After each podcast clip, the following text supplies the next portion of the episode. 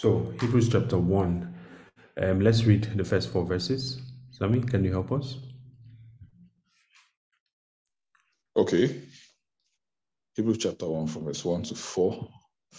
Mhm. God, who at various times and in various ways spoke in time past to the fathers by the prophets, has in these last days spoken to us by his Son, whom he appointed heir of all things, through whom also he made the worlds, who being the brightness of his glory and the express image of his person, and upholding all things by the word of his power, when he had by himself purged our sins, sat down at the right hand of majesty on high, having been having become so much better than angels, as he has by inheritance obtained a more excellent name than they. Okay, thank you, Sami. Um, so last week we took a historical view at these first few verses, right? But I want us to take a more prophetic um, angle at it because the writer of Hebrews is saying that God spoke at various times in the past and he spoke in various ways. And we looked at the past, the historical perspective of that. And he spoke to the fathers by the prophets, right? So what that means is that what God was saying was prophetic. It's necessary for us to understand that God is prophetic. When God speaks, he speaks prophetically. And what it means when we say that God is prophetic is that God often declares the end of a thing before it happens. That's one of the things that it means that um, God is prophetic, that God foretells, right? So God comes and he proclaims a thing and says, This thing will happen. And that's how God works. And that's necessary for us to realize that many times God is going to come to you and is going to speak about the future. But then the question is, why does he speak prophetically, right? The reason is what Hebrews tells us that he upholds all things by the word of his power. This is King James language, but another translation says he upholds all things by his powerful word. So the way God works in creation is that he speaks, and when God utters his voice, the voice of God travels with all of the energy of God, right? It travels with all of the reality of God. So that when God speaks, all of creation begins to align itself and begins to pursue that which God has uttered. And that's why God speaks prophetically. You can say that that is how God governs. He, he, he doesn't govern by standing up from his chair and holding his rod and going from village to village trying to put things in order. No. He governs by decrees. And you see, that's why God does not talk a lot. the first time that words were used in scripture, they were used for creation, right? Um, and that's how God speaks. He speaks to enact things on the earth. There are many things I want us to see. There are many, many things which we're not going to even have time to cover in these first four verses, so we have to skip over some of them. But some of the very important ones to notice that the speakings of God, right, cannot be separated from the move of God, from the work of God. So it means that if you want to understand the work of God in your life, you may need to first of all secure the speaking of God. Because many things around your life may not make sense. But if you can secure the voice of God, the voice of God can give direction to your life. I don't know if that makes sense to us.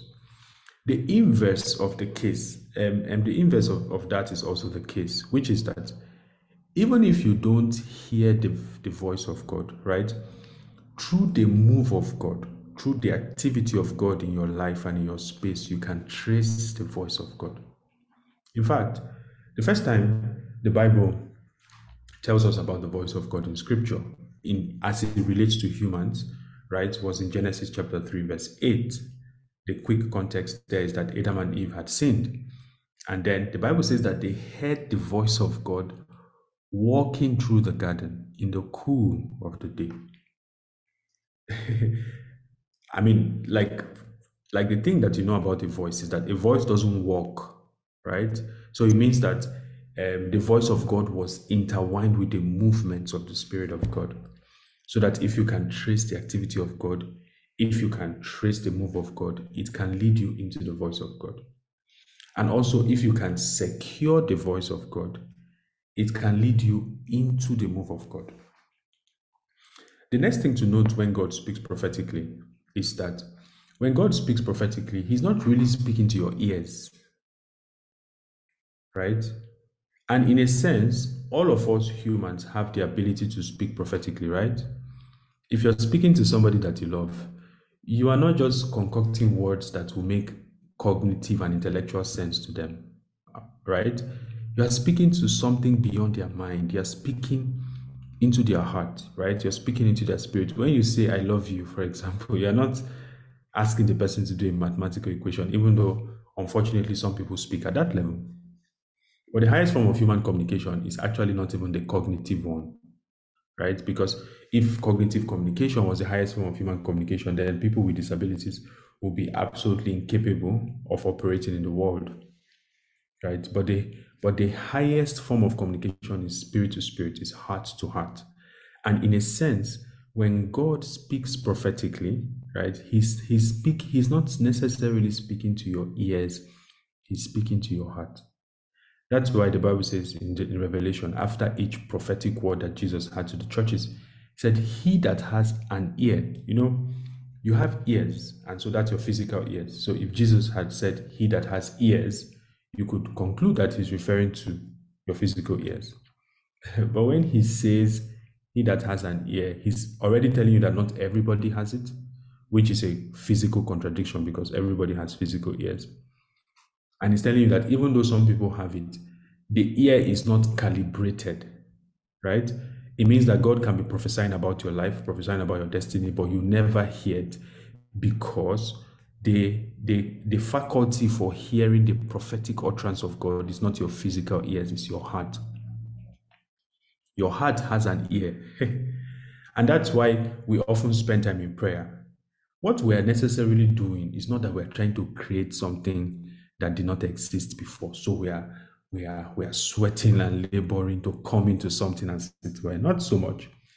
We are we are prayer primarily is a journey of alignment, right? We are we are journeying in God's direction.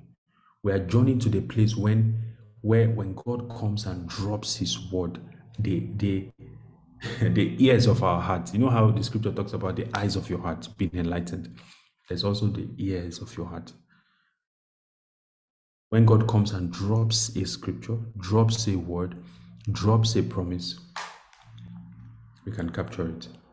Now, why I went this route to start with is because of what is before us, right? That if God wants to speak to us prophetically, it means that how much we can capture the message is going to be affected by the messenger that God sends.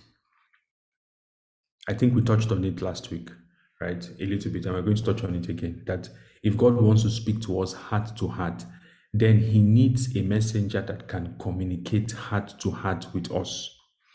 And that is why the Bible says that at various times and in various ways, God spoke to our fathers by the prophets. But you see, like we said last week, the prophets had a limitation, which is that the prophets could only reveal a dimension of God's character. So some of the prophets saw his justice. And if you read their prophecies, it is all about the justice of God. Some of his other prophets, like Hosea, saw his mercy. Right? And if you read his prophecies, it's all about the mercy of God. And the reason why none of them, there, are, there are many reasons, right? Right? Why none of them could embody all of the virtues of God. For one, they were not God Himself, so they couldn't embody all of his virtues. But the reason they couldn't embody all of his virtues is that God had appointed his son to be the heir of all things, to be the one that inherits all the virtues of God. So in the prophets, the communication of God was limited. Also, it also begs the question why does God need the prophets, which we have touched on already, right? Is that, you see, we are men, if God wants to communicate to, to us heart to heart, sometimes the best tool for doing that is not words, actually.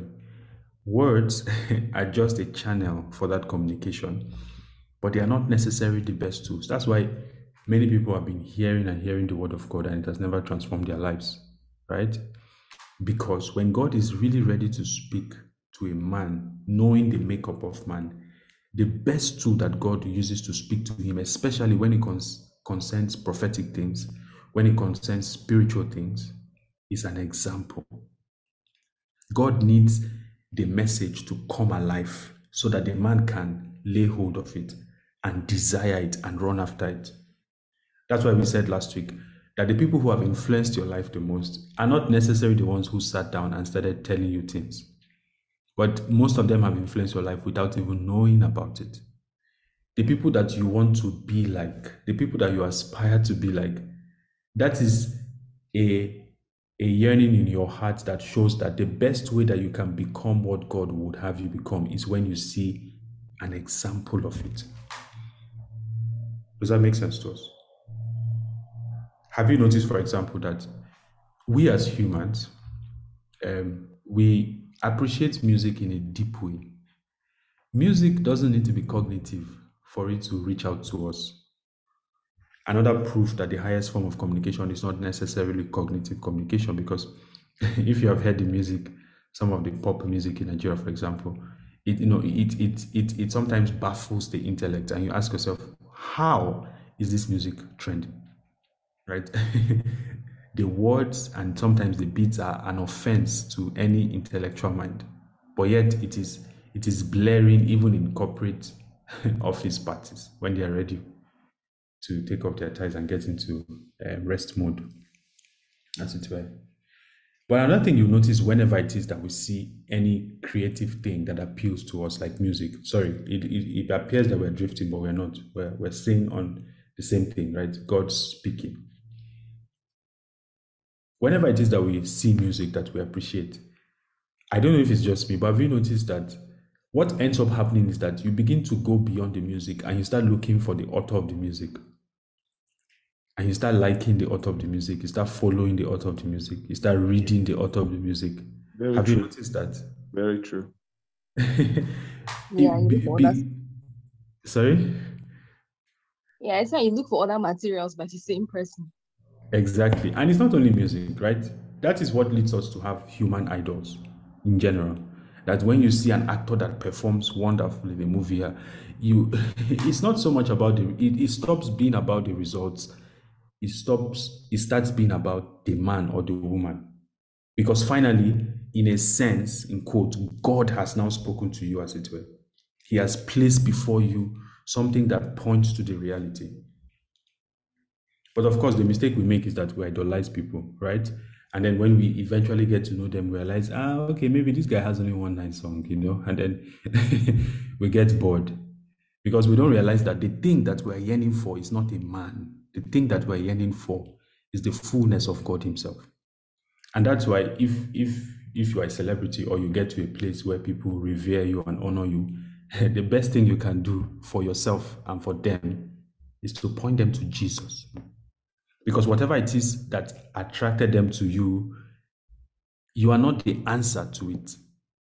You will find that in yourself you are insufficient, you are incapacitated to provide the answer. That's why you know, in celebrity culture, people work so hard to put up a front. You know, they want to put up a certain image that I'm a humble person, even though the person is not humble in real life. But just because, you know, the characters the person acts in movies is humble. And that's how they got 1 million fans. Now they need to put up this front. You cannot see them in public with a certain kind of clothes. you see, all of that life is not necessary if you acknowledge that what these people are seeking is not in me. They are yearning for something deeper. So God made us for relationship with Himself. And we are never going to understand that reality until there is an example. And that is why, like we said last week, whenever it is that God began to speak through the prophets, He didn't just speak through them, He He ensured that the prophets embodied the message. That was why He told Hosea, for example, to go marry a prostitute and to persevere with her. He wanted Hosea to be a picture of that and so that eventually people could look beyond the prophets and look to God. Friends, God, God speaks on an energy level. The Bible says that He sustains all things by the word of His power. That's how he is. He speaks prophetically. And I'm saying this for us to begin to lay hold of the different ways that God can speak to us prophetically, even though we don't really have time, right? But one of them can be through music or art, that God can put a song in your spirit that calls you into the deep. And it's not, and sometimes what we do is that we just allow our soul enjoy the thing, and which is good, but it is a call to see something, to hear something, to to to to to lay hold of something, and that music only becomes a reality or a token, right, of the thing that God wants to wants to say to us. Sometimes it's only through the lyrics of a music of a song, right, that God can teach you the truth you have been reading in John 3:16 for 20 years. Right? So art is one way that God can summon us. Of course, if you have trained your spirit enough, then he can use actual words, right? So that when the words drop in your heart, you know that this is God. Jesus says in John chapter 3, 6 verse 63 that the words that I speak to you that they are spirit and they are life. Now, Jesus' words are not spirit and life to everybody. I hope you know that. Some people, when Jesus is talking, they're like, this man is a madman. It is the heart that is prepared, the heart whose ears have been opened, the heart that is burning for him. When Jesus says A, it is like fire. But the one that is lukewarm, the one that is that is not calibrated, if Jesus says A, B, C, D, E, F, G, you cannot hear it. The words I speak to you, they are spirit and life.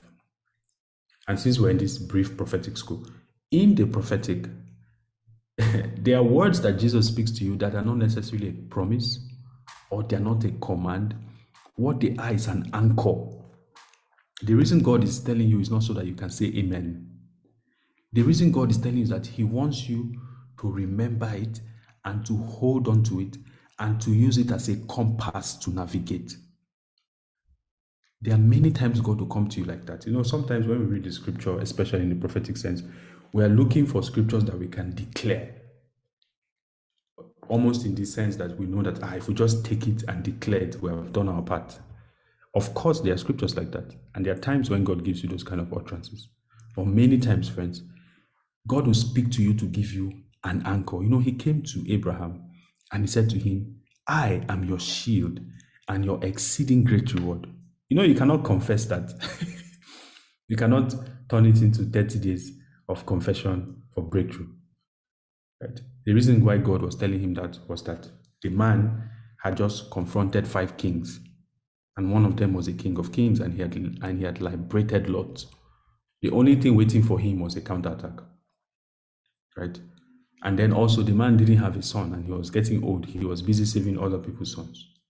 And God said to him, You know, you may be, you may be living in fear that the king of Sodom is going to come one day and overrun your family or all of this, but I came to tell you something. I am your shield and your exceeding great reward.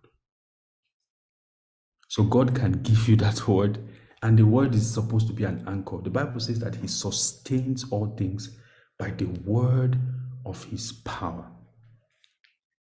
Okay, we don't have time, so we need to stop that prophetic school. But I pray that you can you have you have you have gotten something from it. We need to wrap up these four verses, right? So that's what it means when he says, God who at various times and in various ways spoke. Every time I read this verse, something new just drops. God spoke. Why was he speaking? What was he saying? What's the impact of his speech? But just know that God spoke. And if you put all things together, all things that we have said so far together, you can see why Jesus had to come, right? That when when when God is really ready to speak to you and I, he needs an example.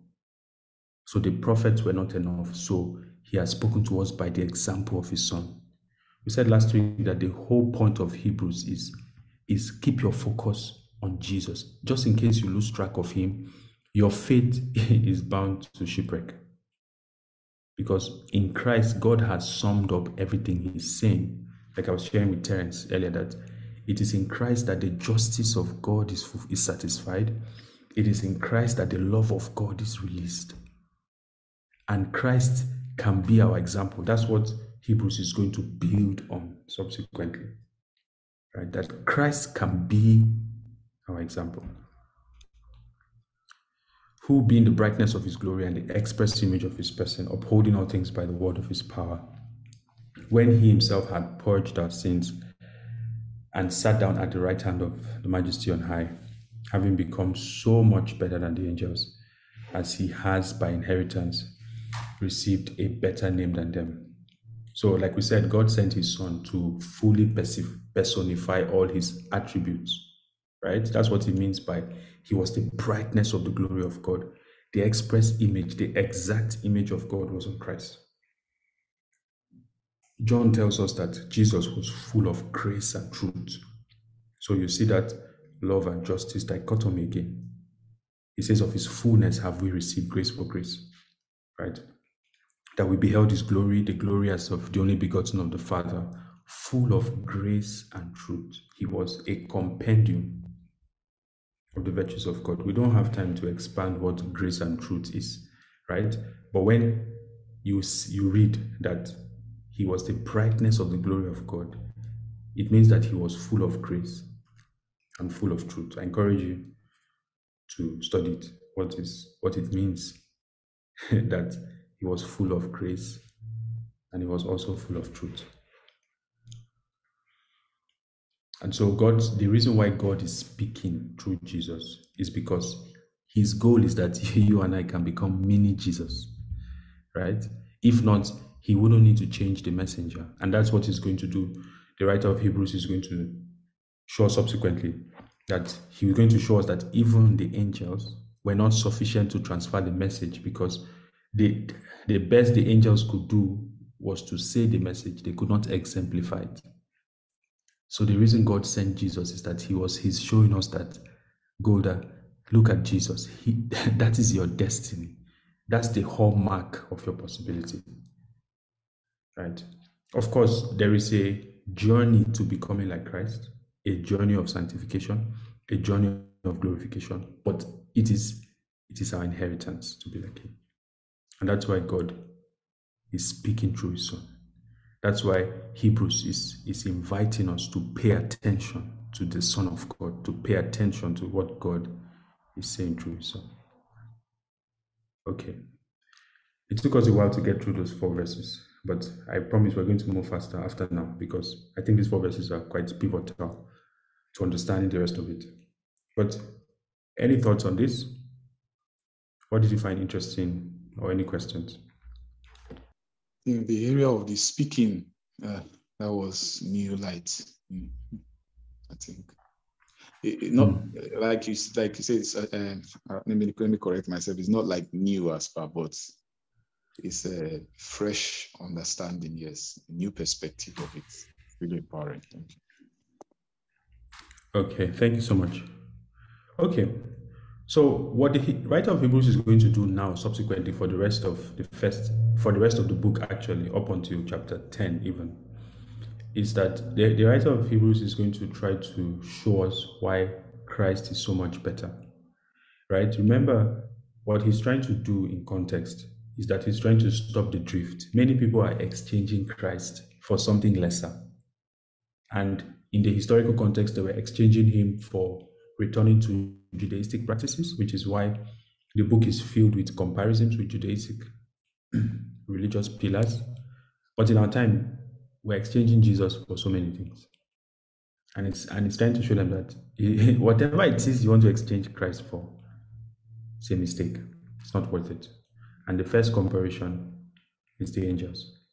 So can you read for us, Sammy? We're going to read from verse 5 to verse 14. That's to take us to the end of chapter 1. Okay, from verse 5. Mm-hmm.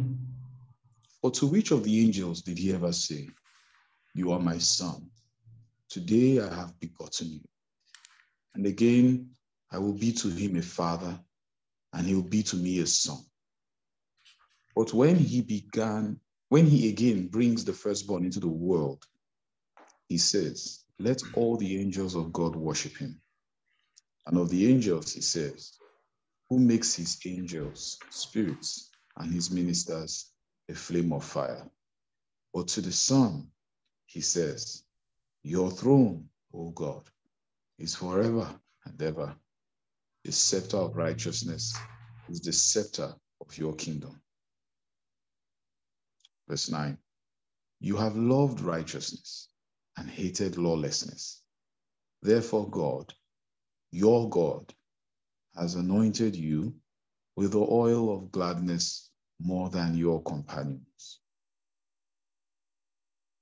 Verse 10 And you, Lord, in the beginning laid the foundations of the earth, and the heavens are the work of your hands.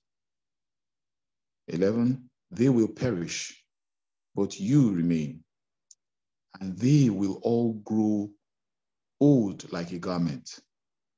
Like a cloak, you will fold them up, and they will be changed, but you are the same, and your years will not fail.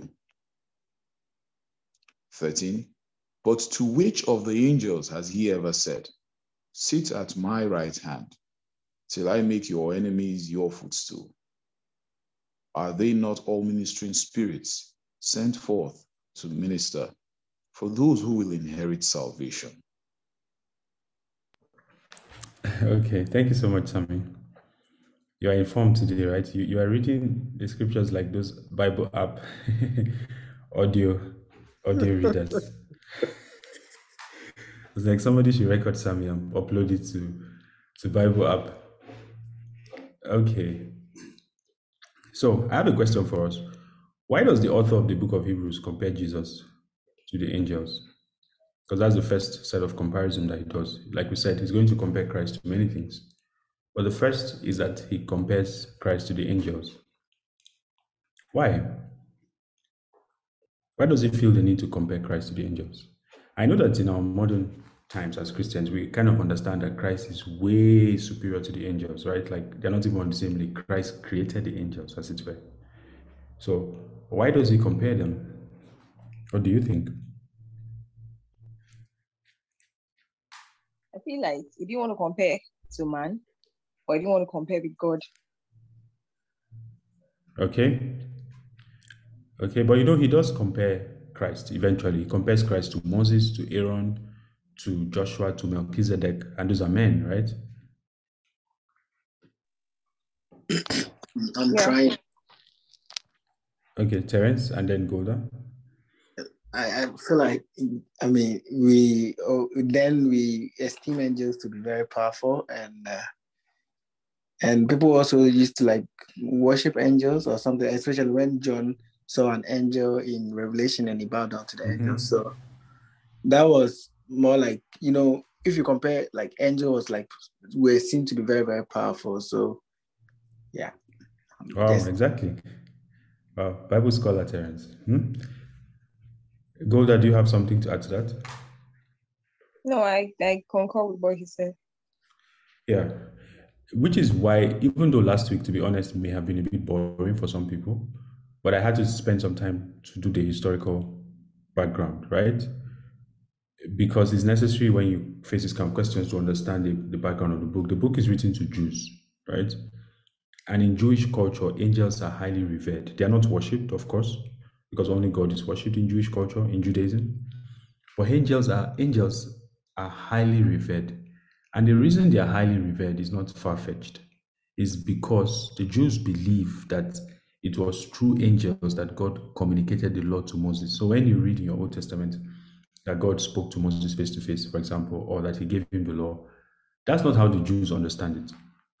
They understand it that he did all of that through angels, because of course, if if if if if um, Moses had actually seen God, as it were, he wouldn't have been alive, right? Um, all the um, theophanies, as it were, of the Old Testament were communicated through angels.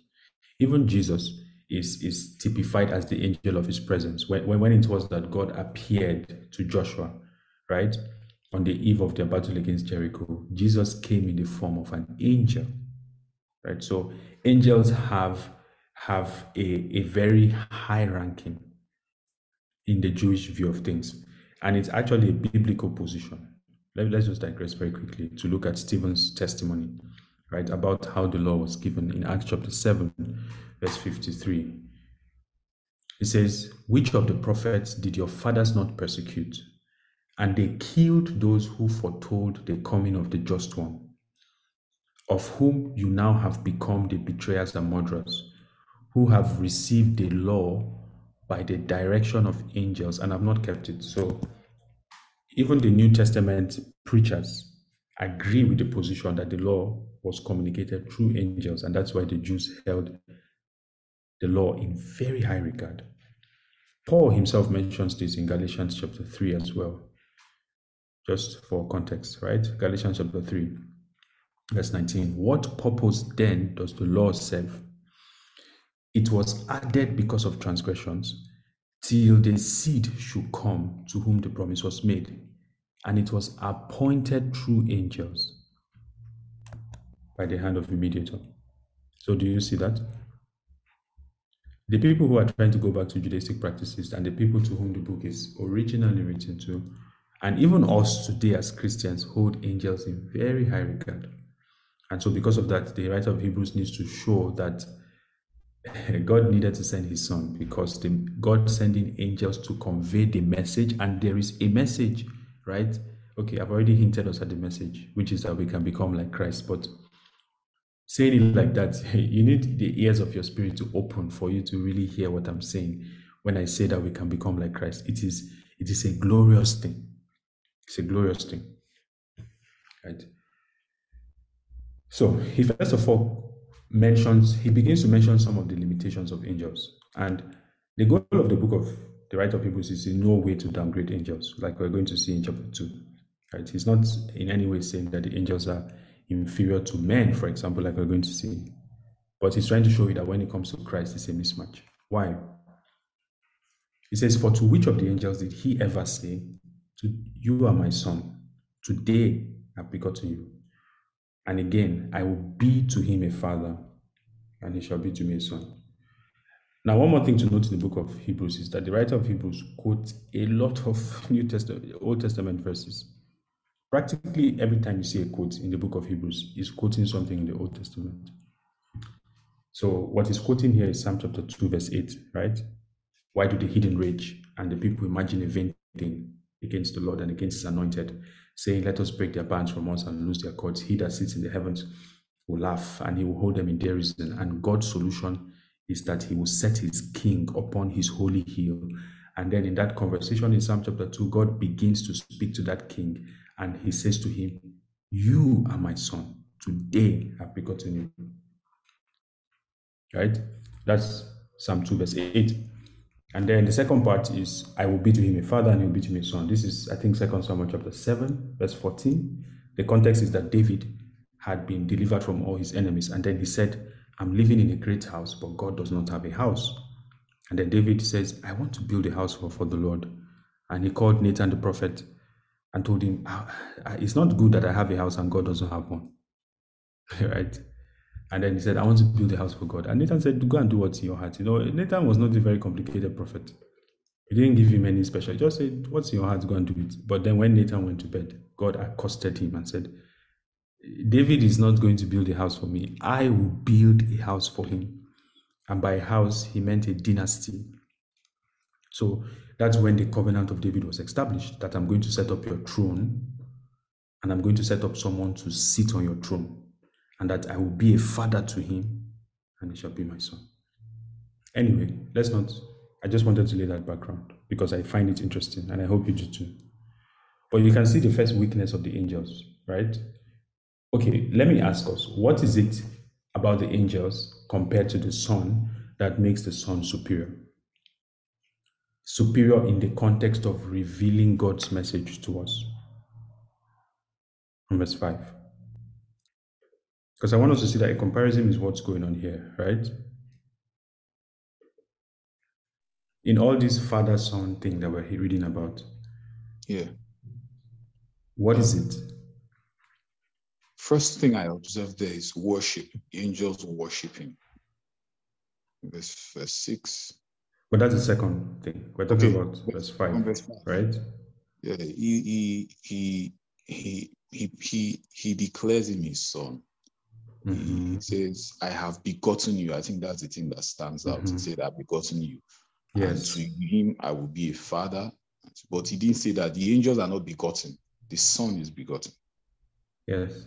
So the point there is that only Jesus knows the fatherhood of God, right? The angels don't know that. And if you and I are going to relate to God, we must know his fatherhood. You know, before you know God as judge and as the one that will judge, and before you preach him as judge, if you are a man, you have to first know him as father. And no angel can bring you that revelation. An angel can say it with their mouth, right? but they cannot make you see it. You know, when I preach to atheists and non Christians, one of the, the, the, the, things I say to them why I believe, because sometimes when there's no other argument, the final argument is okay, how do we know that Christianity is the one true religion? Right? And I say to them, it's only in Christianity that God is revealed as Father. In every other religion, we know Him as judge, you know, there's a sense of justice. We know Him as love, there's a sense of love. But it's only in Christianity and Christ is the only one in history that came and told us that the, that the creator of the universe is your father. And Jesus said that the only people who can know this thing are, are those to whom the Son reveals it. So the Son is the one in custody of this revelation, right? And that is why, if I come and tell you that God is love, and this is my practical experience, it's very likely that you don't know what I'm talking about and you will never be able to come into it because, especially if in your experience you never experienced fatherly love, maybe all you experienced is fatherly judgment, or all you experience is no father at all. It's very likely that you're going to struggle to understand what it means that God is love because you don't have an example you don't have a context for that kind of love. You don't have a reference for it. I was saying to my wife this evening, right, that if you go to China or North Korea and you tell them that there's hellfire, for example, do you realize that they won't struggle to believe you? Do you know why? Can you guess why? The reason they won't struggle to believe is that they can say, well, we're, we're living in some kind of hell already. So it's not a surprise to us that something like that exists. And it's not a, su- a surprise to us that, you know, the one who is the king and the ruler will possibly cast people in there because that's not a, you know what I'm saying, right? That's not the seed in their everyday life. If you come to a Nigerian and you tell a Nigerian that God is a God of justice, it's not going to be it's going to be difficult for the Nigerian to swallow it, right? Because our our environment is, is, is littered with injustice. And you will need to preach that message with all your heart. And you need to really show that God cares about injustice for the average Nigerian to see that is that God is righteous and is just because there are no examples. And the biggest thing that Jesus came to I'm slowing down deliberately to make this point because I don't have time to make it sufficiently to take us to the book of Matthew, chapter 6, and show us the first four things that Jesus revealed about the Father. But, friends, if you're going to relate with God, if you're going to know God, you're going to first need to know Him as Father. Everything else you do without that revelation is empty religion that is going to lead you into a cycle of frustration. And so the angels could not bring this message. Neither could the prophets, because none of them could express the fatherly love of God the way the son, the son, the son had experienced it, and so he could pass it on. And the message of Hebrews is that we too, friends, you and I too, in our call, in our destiny, we can pass on the love of God. We can pass it on because we have experienced it. His Father. You see, I'm trying to beat this this point so that we can get it. Is that if it if if if Jesus is saying, if the scripture is saying that God is Father, right? Logically means that He gave birth to you and I, right? Now, in any birth process, think of when a mother gives birth. So she conceives and she's pregnant for nine months. And in nine months, she's sharing the same food the same life, the same feelings, if you like, with the baby inside of her. and then she goes through a painful process and she gives birth to that child. That what that whole process has created is a bond. it's, a, it's an inseparable bond between mother and child. It's a bond of affection. It's a bond of love. That's why it's a very it's a very painful thing, you know, to lose your mother at any age. Because there, there are no words that can describe what you lost. It's, it's, it's a bond and it's an affection that is formed. If it is true that God is Father and that He gave birth to you, it means that there's something inside of you that can never be satisfied by anything else but God. You know, it's possible that your goal can be to be famous, right? It's possible that your goal can be to be the, a, a, the world renowned musician, or your goal can be to have so much money.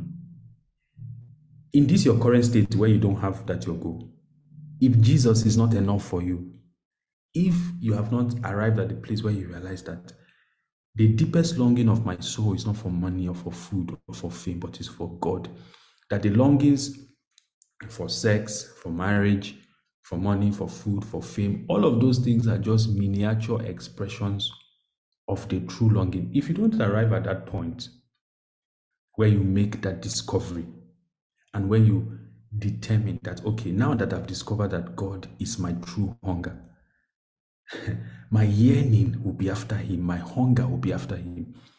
If you don't arrive at that point, when you eventually get the fame, the success, the marriage, the everything you're looking for, you are going to be accosted by a strange emptiness, a very strange emptiness, because it's a kind of emptiness that will come from looking all around you and seeing everything that you have always wanted, and yet there is no joy. You are my son. Today I have begotten you. There's something that went on between you and me. There's something that went on. I know that you may have lost the fire, you know, you stopped praying, but if you remember when you gave your life to Christ, there was there was so much affection because I, I because I gave birth to you. I begot you. I gave birth to you. I begot you. Right? And only the Son could have revealed this dimension of God. Now we need to leave this verse and run. If not, we're not going to be able to make too much mileage tonight. Right. But maybe to pause and ask us, what do you think about this? Any thoughts? Any questions?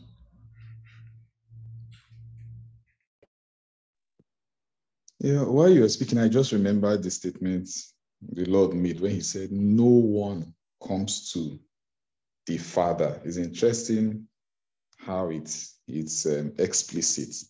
It's not no one comes to God, or no one comes to the King, or it's no one comes to the Father except through me. And then while you were speaking, it just occurred to me, I'm just saying, no one comes to the Father except through the Son. And the Yeah. whole lot of things Yeah. just make sense, certainly, Yeah. because he's the only one in all of existence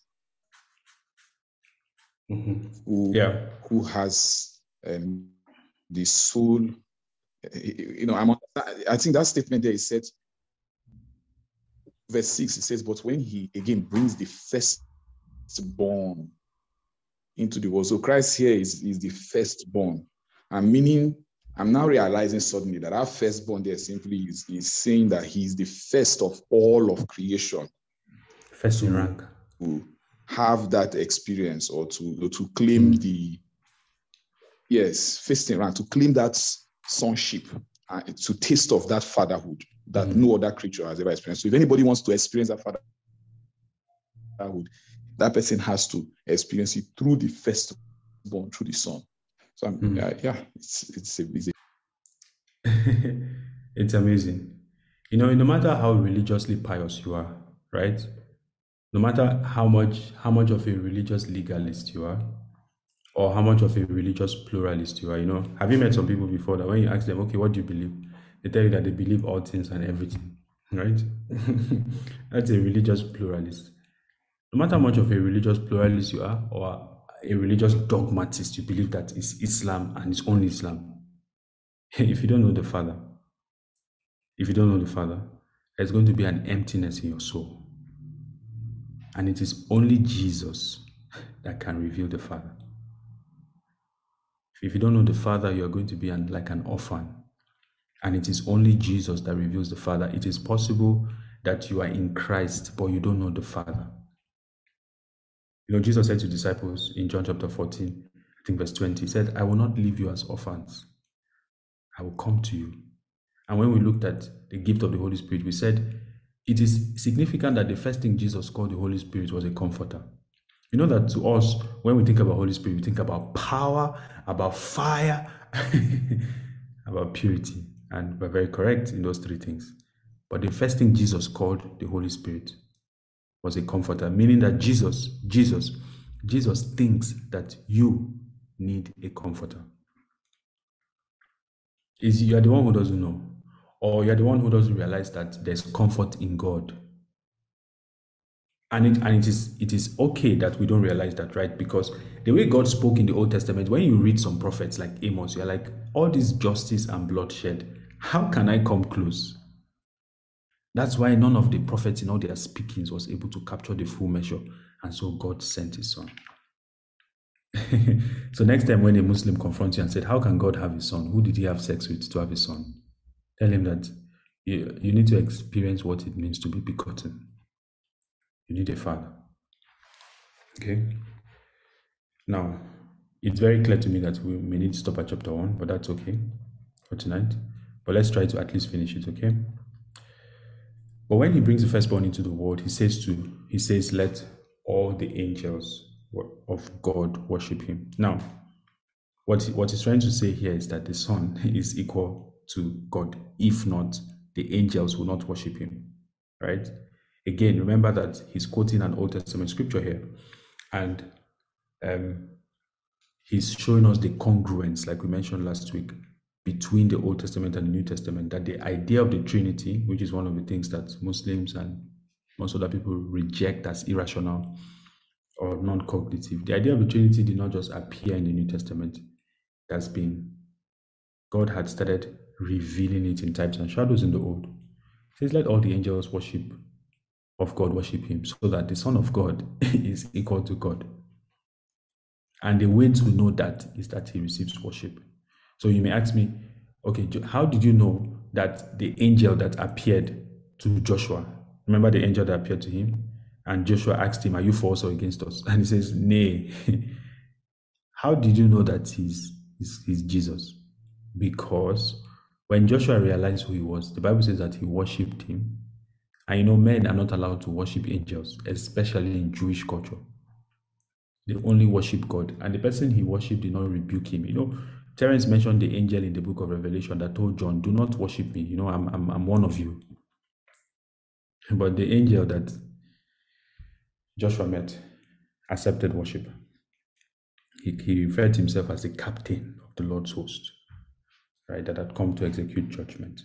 So that's why he imputed that, that even though he's the son, the son does not mean that he does not have equality with God. In fact, the son means that he has equality with God in that sense. So this is the first thing that the angels, this is the, or these are the first and second things that they lack, right? First of all, um, they cannot express to us the fatherliness of God. And secondly, they don't have equality with God. So, as much as you revere the word of angels, you need to keep in mind that they are only sent, they are not the final word. So that if God sends his son, you must by necessity elevate the speaking of his son over the speaking of any angel. That's why in the book of Galatians, Paul says that if we or an angel preach to you another gospel except the one that has been preached, let the angel, the angel be anathema, be accursed. Right? Okay. Verse 8 says, But to the Son he says, Your throne, O God. So he calls the Son, O God, is forever and ever. Right? A scepter of righteousness is the scepter of your kingdom. You loved righteousness and hated lawlessness. Therefore, God, your God, has anointed you with the oil of gladness above your fellows. So, this is building upon the point on verse 6, right? That um, the Son has an equality with God that the angels do not have. one thing we skipped was what was the point in verse 7. He says, And of the angels, he says, Who makes his angels spirits and his ministers a flame of fire. We're not going to develop this too much in this chapter because we're going to do this in chapter 2 next week. But he's trying to show you that fundamentally, angels are spirits and they are ministers. They are meaning that they are servants. They are spirits and they are servants. They are spirits and they are servants. Man is not spirit. Man has a spirit, but the essence of man is, is, is his entirety. There is a spirit component to man, but if that was all that there is to man, then it would have been possible for angels to, to be God's final word to man. Right? But there is a corporal component to man, a physical component to man. So that angels are dissimilar to us. So it cannot be that angels can truly reflect the message that God has for us. Only the Son can reflect that message. Right? That's why he had to tell you that angels are spirits and they are ministers who take the form of flames of fire. What he says further is begin is is to emphasize the deity of the Son of God. Right? Meaning that we're not only supposed to listen to him because he can reveal the fatherliness of God. We're not only supposed to reveal and listen to him because he's a man like us. You know, he took on human flesh, so he's not a spirit. You know, a spirit cannot come and tell you how to live. A spirit does not know your struggles. Spirits are harsh. That's why in African culture, you, you see that the traditional spirits, they are, they are like they don't think like humans, right? you tell the spirit that you want to, you want to, I don't know, prosper. It tells you to go and sleep somewhere. You know, some something that is that is obscene, that is dirty, that is that that that a noble person made in the image of God is never supposed to do. That's what the spirit. The spirits are not like men. They cannot. They have no counsel for men. But the Son took on human form, and therefore he has something to say to us. But not only that, the Son is God Himself. And that's what the, the, the writer of Hebrews is establishing. You have loved righteousness and hated lawlessness. Therefore, God, your God, has anointed you with the oil of gladness more than your companions. And you, Lord, again, like I said, these are all Old Testament scriptures. And you, Lord, in the beginning laid the foundation of the earth, and the heavens are the work of your hands. They will perish, but you will remain. They will all grow old like a garment. Like a cloak, you will fold them up, and they will be changed. But you are the same, and your years will not fail. So there is there is an eternality to God that the angels do not have because they are in the created order and so the writer of Hebrews is saying that the Son of God, he was not only begotten, but even before he was begotten, he existed. He was part of creation itself. He he he even though he's now the firstborn of creation, he predates creation so that he has available to him the power of an endless life. He has the very same life that God has the, the eternality that is in God is in the Son. And this is necessary because what God wants you and I to become is not like the angels. God wants you and I to become like the Son. Our destiny is to inherit the same life that the Son has. And, and look at the virtues of the life that, that the Son has.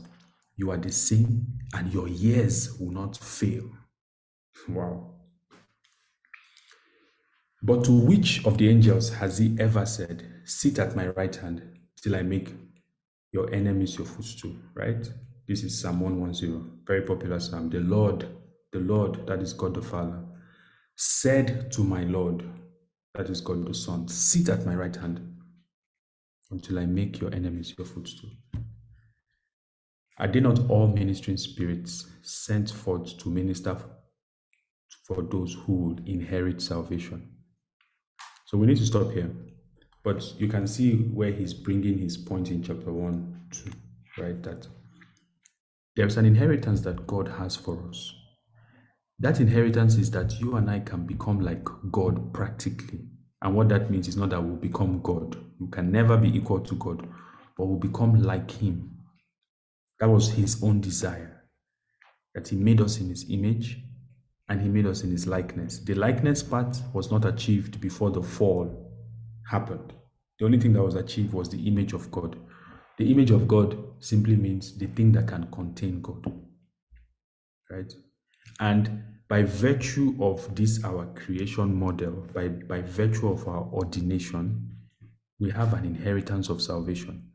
What God was doing through the prophets was that he was trying to communicate to a fallen man the riches of, of his covenant, the riches of his life, the riches of the plans that he has for you and I. But it was very clear that the message could not have been trans- transferred directly because the prophets were, were fallen men and could only advertise one virtue of God per time. The angels also could not bring us into the reality of what God was saying, they could only announce it. They could only be ministers sent to help us in spiritual warfare, sent to bring God's counsel to us, sent to strengthen us in times of sickness and weakness. But they cannot make us what God was talking about. That's why in the New Testament you realize that God never asks angels to preach the gospel. Because Jesus said, You will receive power after that the Holy Ghost is come upon you, and you will be witnesses. For you to preach the gospel, you need to be a witness. You need to have tasted the gospel. That's the only thing that qualifies you to preach it. You need to have been forgiven. The angels have not been forgiven before. The one time an angel sinned, it was judgment. And that's why when we go to chapter 2, you read some of them asking, What is man? What is man that that that when he sinned against you, instead of casting him down like you did to Lucifer, you spent everything to bring him back. So the angels cannot preach the gospel because they have not experienced it. That's why when the angel appeared to Cornelius, he said to him, You need to go and find Peter and tell him that he needs to preach the gospel to you. If the angel preaches the gospel to you, it will not bring you salvation. It will only be information to your head. Which is why when the angel brought good news to Zachariah, he said, How will I know these things you're saying? How will I know these things you're saying? And Kai Gabriel said, No, no, no. You need the only way you can know is that I need to show you power. That's the language they understand. Power. But when God wants to speak to you and I, He gives us examples. He gives us example. And the first thing he wanted, I just want, to, want that to sink in our hearts. The first thing he wanted to speak to us about was his fatherliness. That I'm your father. And my question to us tonight is have you have you got that revelation? Do you realize why the Son of God is precious? Do you realize why you need to focus on Jesus? You know, and forget all the all the, you know, everything that we have put around religion and focus on Jesus. Only Him can reveal God to you as Father. And when you know God as Father and you rejoice and you celebrate in God as Father and you begin to engage what it means that God is your Father, you will find the highest satisfaction that anyone can find on this side of eternity. And as though that is not good enough, the writer wants us to know that there's an inheritance there's an inheritance that awaits us. The person that God brought the message through is not just a messenger, it's an indication of what you and I can be. That we are called to inherit glory. And that's where we are headed, and that's our destiny. Okay?